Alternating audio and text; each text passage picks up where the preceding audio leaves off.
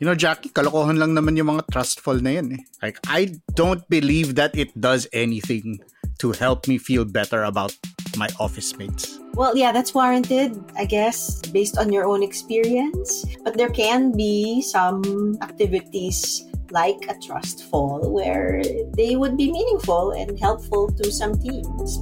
We've seen some of that too. Kailangan mo ba ng mas makabuluhang chismisan sa pantry?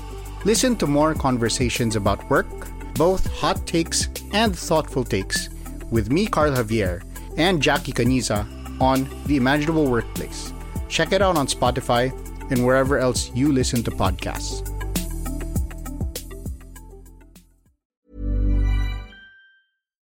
Hi, I'm Franco Luna, Pungwa Podcast.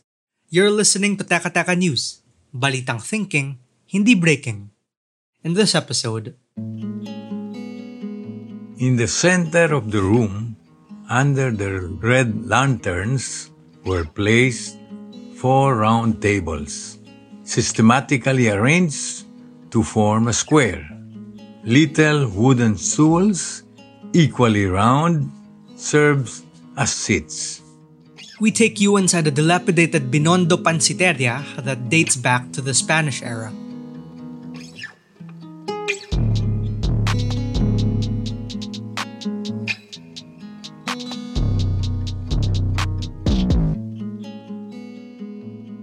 In the middle of each table, according to the practice of the establishments, were arranged 4 small colored plates with 4 pies on each one and 4 cups of tea, with the accompanying dishes, all of red porcelain. Before each seat was a bottle and 2 glittering wine glasses. What you heard was an excerpt from Jose Rizal's El Filibusterismo. Our national hero was actually writing about a restaurant known at the time as the Panciteria Macanista de Buen Gusto.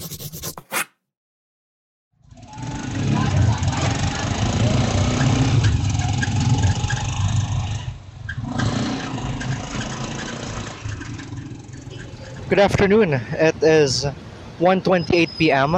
I'm sitting here in the Plaza San Lorenzo in front of the Binondo Church. Across from the San Fernando Bridge, I'm waiting for Stephen Pamorada of the Heritage Collective. In a bit, we're going to walk through the Panciteria Macanista de Buen Gusto. As usual, no, this area of Manila is quite chaotic. The trek getting here from Recto Station took quite a while. Stephen John Pamorada co-owns a heritage concept store based in Escolta, Manila. The Panciteria Macanista sits right across the iconic Binondo Church, and anyone going to the San Nicolas district in Manila is sure to pass by the store, or what's left of it.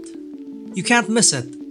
It's a dark, crumbling wooden house sandwiched between 2 modern commercial buildings to the right of the San Fernando Bridge. Here's Stephen. The structure dates back to the 1880s. There was additional research that it used to be owned by a certain Severino Alberto.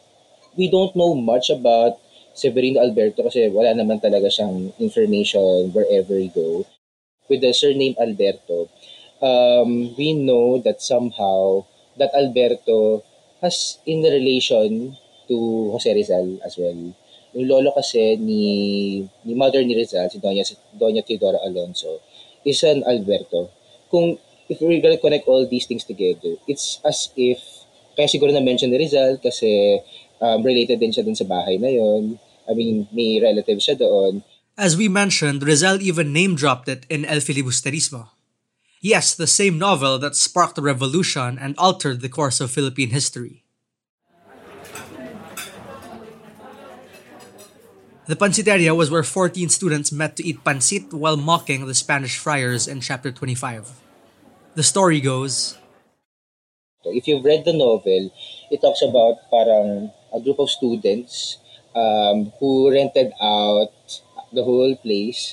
Parang magkakaroon sila ng parang mock celebration. Mock celebration siya kasi kasi they were lobbying to open Spanish language school. It's just that dun sa part ng arrangement with the authorities, parang they were only given very minimal powers to operate that.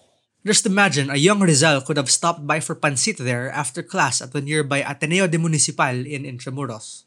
So ginawa nila, sige, irentahan natin yung buong Panciteria Macanista de Buen Gusto.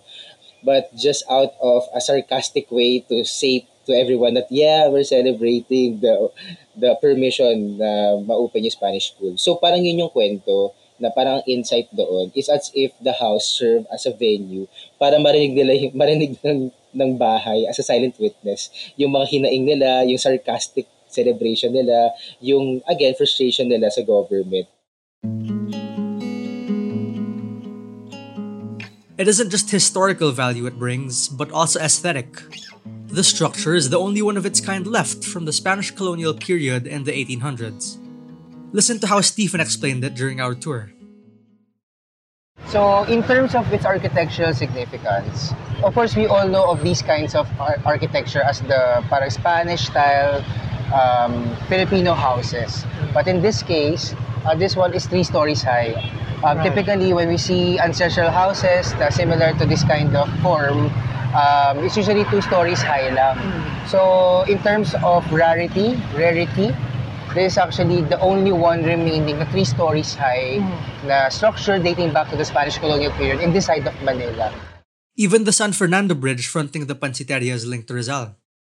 One of Rizal's friends, si Higino Francisco, sa kanya binigay ni Rizal yung original manuscript ng Noli Me Tangere.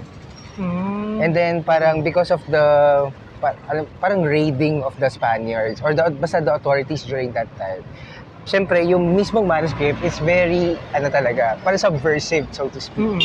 Which is why, parang tinago ni Hino Francisco elsewhere yung manuscript.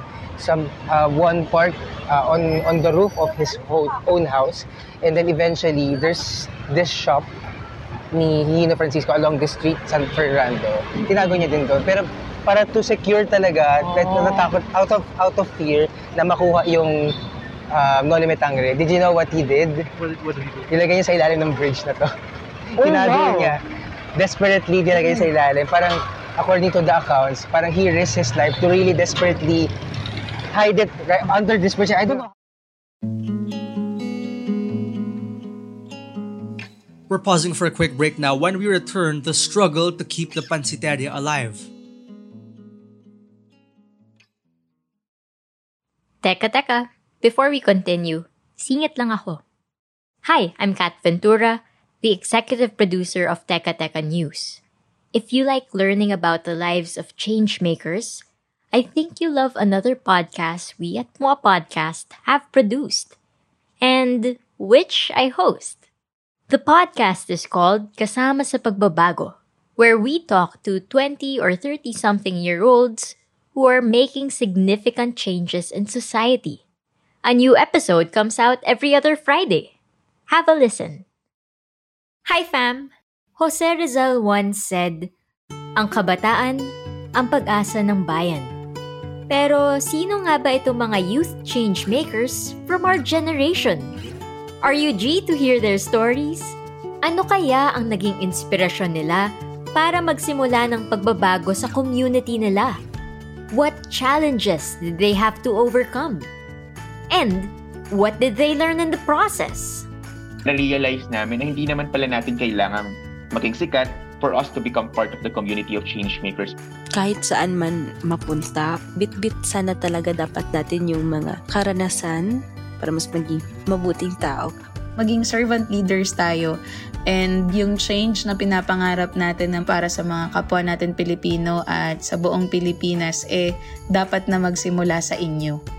Mas makikilala pa natin sila dito sa Kasama sa Pagbabago, isang podcast kung saan inaalam natin kung ano-ano ang mga pagbabagong sinisimulan ng mga kabataan sa kani-kanilang komunidad, and why they believe that the youth is truly the hope of our nation. Ang Kasama sa Pagbabago ay isang podcast ng Youth Leadership for Democracy o YouthLED, a project of the Asia Foundation and the United States Agency for International Development. powered by Pungwa Podcast. So stay tuned, fam! A new episode drops every other Friday.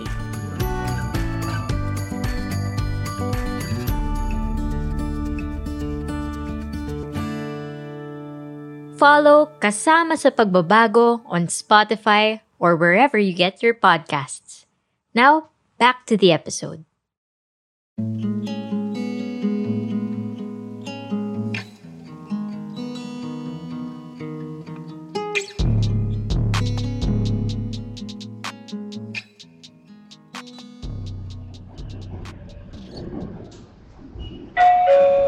Arriving at Recto Terminal Station. Paparating na sa Recto Terminal Station. Recto Station, last station po. Mga bababa po ng Recto Station, last station na po. Double check po natin mga personal na gamit ko po natin. Yeah, so ito na nga. I'm standing on the San Fernando Bridge, you know? San Fernando Bridge. On the way to the San Nicolas district. Across from the structure.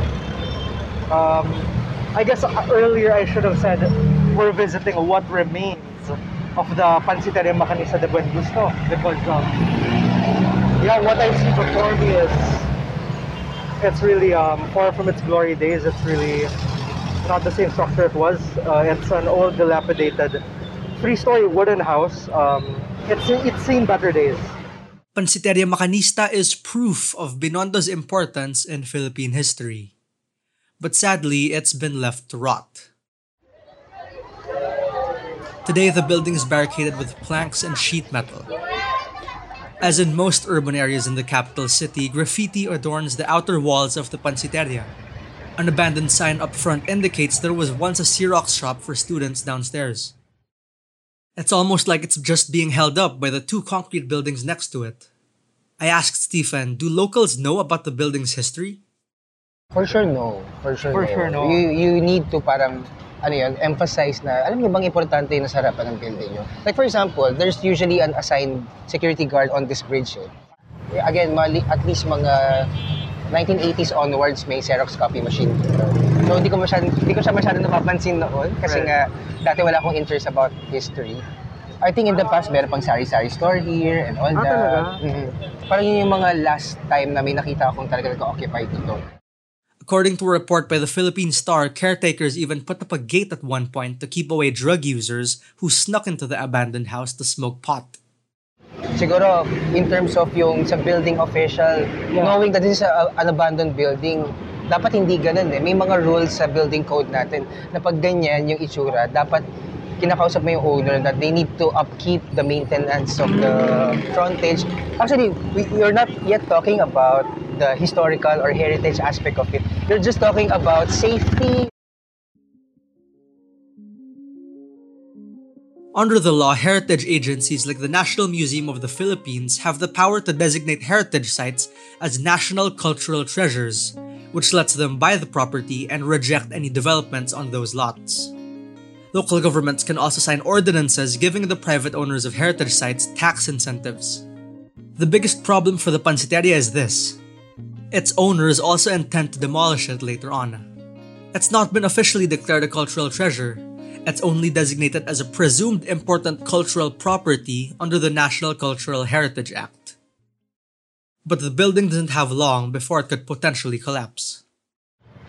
So what happens next? What's next for the Panciteria Macanista? We just need to keep an eye on this, and then for the government to actually start their action na if you want to buy this out, do buy it out na, and at the same time restore it na. So I think I will follow up with them perhaps in the future. And the bigger issue is how heritage buildings in general are being handled. We also passed by 4 of them in the San Nicolas district, and a few of them did not have any markers of any sort acknowledging their historical significance. The birthplace of General Antonio Luna is also in the San Nicolas district, and that has a marker at least. The final resting place of Rizal's mother is there too, and it has not one but 2 markers. Laging tahimik lang yung mga heritage agencies as if, there's, for lack of better term, sitting pretty in what they're doing. Pero in fact, they have powers to, to be unleashed. I have many dreams on what can be done on that building. But perhaps as a start, at least whether it's the national or the local government agencies would take the lead. At least man lang makabitan siya ng marker. Parang there's a plaque installed on the front part of the building, talking about the history of the structure. At least yun kasi lagi yung indicator na heritage structure na siya pag nakabitan na siya ng ganun. The fate of the Panciteria Macanista de Buen Gusto has real implications for the remaining heritage structures in Manila. And as Stephen points out, to destroy this part of our history would be a real tragedy.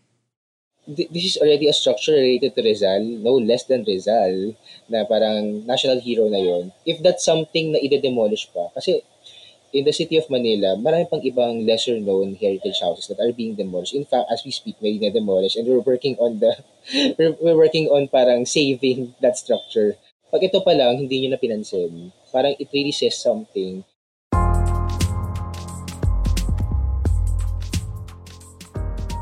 And that was today's episode of Teka Teka News. Again, I'm Franco Luna. This episode was edited by Pidoy Blanco and produced by Kat Ventura. If you like this episode, share it with a friend or two. And of course, don't forget to follow Teka Teka News and Pungwa Podcast on your favorite podcast app or on YouTube. Thanks for listening.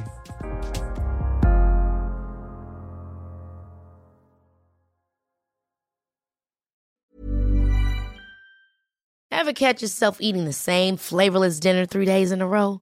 Dreaming of something better? Well, HelloFresh is your guilt-free dream come true, baby. It's me, Kiki Palmer. Let's wake up those taste buds with hot, juicy pecan-crusted chicken or garlic butter shrimp scampi. Hello Fresh. Stop dreaming of all the delicious possibilities and dig in at HelloFresh.com. Let's get this dinner party started.